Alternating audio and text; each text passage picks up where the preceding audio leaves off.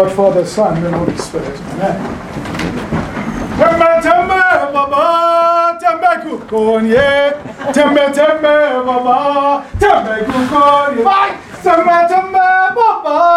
tembe kukonye. Tembe tembe baba, tembe kukonye. One of my favorite hymns, songs from my friends, my family in Tanzania. Uh, a song that means move, move, move, God, and let us see you. So it is a gift to pray with you. And my friends outside, I hope you can hear me. I promise to slow down because the gospel excites me. Oh, nothing like the book of nature, which tells me what I'm made for, and the book of scripture to remind me uh, what I'm made for. The book of nature tells me what I'm made of. The book of scripture tells me what I'm made for. And how wonderful that we bite into scripture together today. Thank you. You could be having cowboy coffee, reading the Gospel of the Jackson Hole Daily, free edition from the library, but instead you got into your cars, you came through the gate, you endured the lines to come hear a word from the Lord. And all I get to do is, is share with you what, what's moving me in this Matthew's gospel, this uh, Torah reading from Hebrews, from our cousins, this Roman reading from that dodgy uh, Apostle Paul. I don't mean it in the bad way, but I wrestle with Scripture, friends. It's good to wrestle with Scripture. You got to fight with God. And, and, that way you get to limp sometimes, like Jacob, uh, knowing that God is revealing something deeper that you might miss. So uh, I am, I'm originally from South Africa. Now I'm winning neighbors for God on, on Pacific Coast Highway in Laguna Beach and uh, the orange counties of the neighborhoods of the Real Housewives. so you know that, that, that, I, uh, that I live in that gift of, oh, judgment.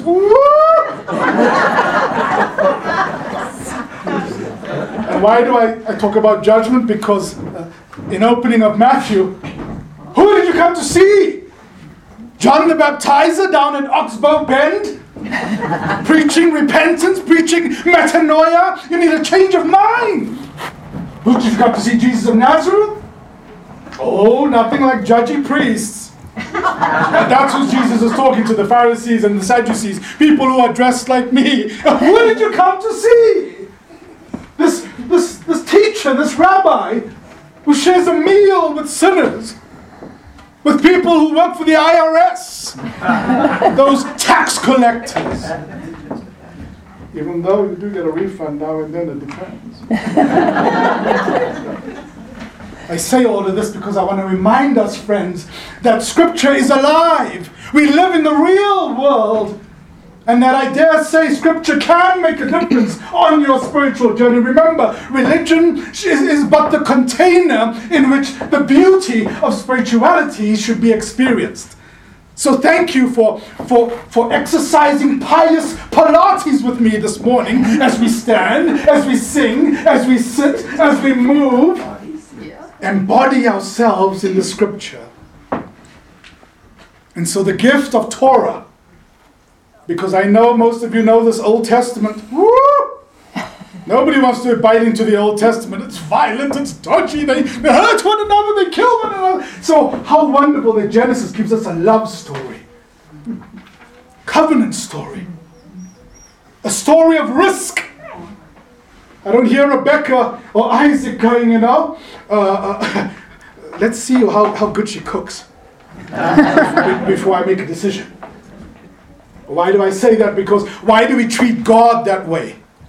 If I behave a certain way, then God will love me maybe more. I don't love that way. Why should I have my faith live out that way? Oh, and then Paul in Romans. I do what I don't want to do because I do it and I can't help doing it. The simplicity of that is how do you embody the law? And how do you just do it? What does that look like?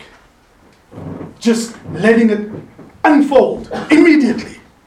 I don't know about you, but in my life sometimes, on my spiritual journey, uh, you know, that famous uh, uh New Year's resolutions, or at least Easter resolutions, I promise I'm going to go uh, and do some more yoga every Saturday. I know in my own life, when as soon as I say that, I'm going to start walking more. I wake up the next day, my knee just doesn't. my knees are all sore today. You know what? I'll start tomorrow. You know? No. Just jump right in. That's the gift of bringing us full circle with Jesus of Nazareth. Come to me, all he that are heavy laden, and I will give you rest. Remember, what does that look like in your life? What will that look like when you leave this chapel? What burdens do you carry that I carry, perhaps, that we need to leave at the feet of Jesus? How wonderful. Uh, I always turn to the desert mothers and the desert fathers, my spiritual superheroes, who remind me of what you are made for. They lived in the deserts of Sketis, of Egypt, in 345. And Evagrius uh, wrote the eight deadly thoughts. Have you heard about the seven deadly sins? Mm-hmm. They actually come from the eight deadly thoughts, written in 345. What is that? Uh, Evagrius was asking, when you wake up in the morning, what occupies your mind, your consciousness? What are the thoughts linger. The gift of Matthew's scripture, did you hear that word? Wisdom has vindicated her. According to Evagrius, one of the eight deadly thoughts, one of them is depression. The antidote to depression is wisdom. What is depression, perhaps? Feeling that you don't matter or make a difference. I'm here to say to you, friends, especially young people, the planet, the cosmos, has had to have expanded 13 billion years just to have you here, just to accommodate you. So you are valuable. I want you to wake up tomorrow morning, wherever you are, and say, Yes, I am awesome, because you are. We don't say that enough. At least maybe it's just my spiritual journey, but I talked about this morning my 3 a.m. mind, my 3 a.m. voice doesn't go, Lester, you are just spectacular. that stole that you're wearing, that green behind in front of the Tetons, woo, you are jamming, Lester. oh no, my 3 a.m. voice is like, oh, did you finish that project? You gotta work harder. You're not doing enough. You're not being productive. Oh, you got to work hard, got to study deeper. Got to do more, got to do more. Pharaoh's language of productivity. Oh, it's a slippery slope. And so when Jesus, when I hear Jesus saying, Come to me, you who are heavy laden, and I will give you rest, what a gift to, to recognize that I am more than that which weighs me down. I am seen. That's the gift of community. You don't get to go it alone. That's the gift of being in chapel and praying together. You are, you are not alone. You are on a journey together.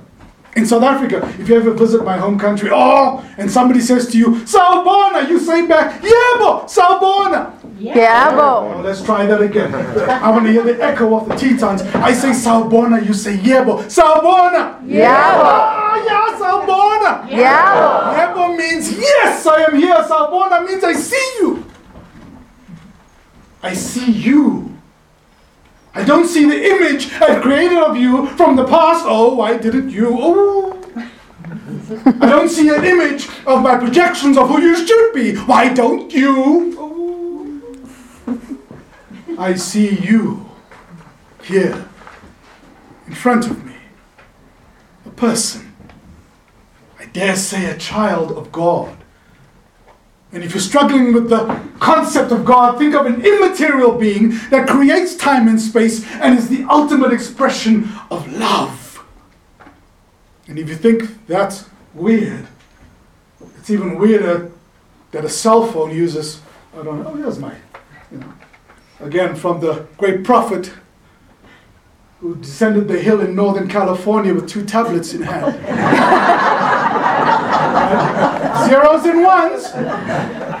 I don't see it floating around. You can't see it. It's invisible, but you need a device to understand it. Or at least uh, to see my, my favorite music video this week, Jimi Hendrix. the blues album. Oh! What's on your spiritual soundtrack? How will you, this week, when you leave this chapel this day, what burden do you need to let go?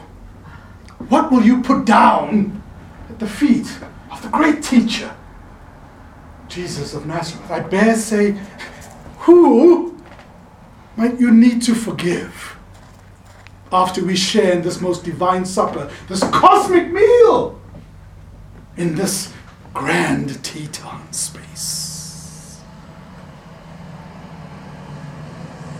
And how will you see afresh that you are beloved? In spite of what some of your neighbors might say about you. In spite of what my uncle thinks about me. How might you dare to say, Jesus, reveal yourself to me? Take the risk this week. Take the risk like Rebecca, our great matriarchs. Take the risk like John the Baptizer. Take the risk like Deborah. Take the risk like Miriam. And I dare say, dance in the light of God. For you are beloved. To that, we will always say Amen.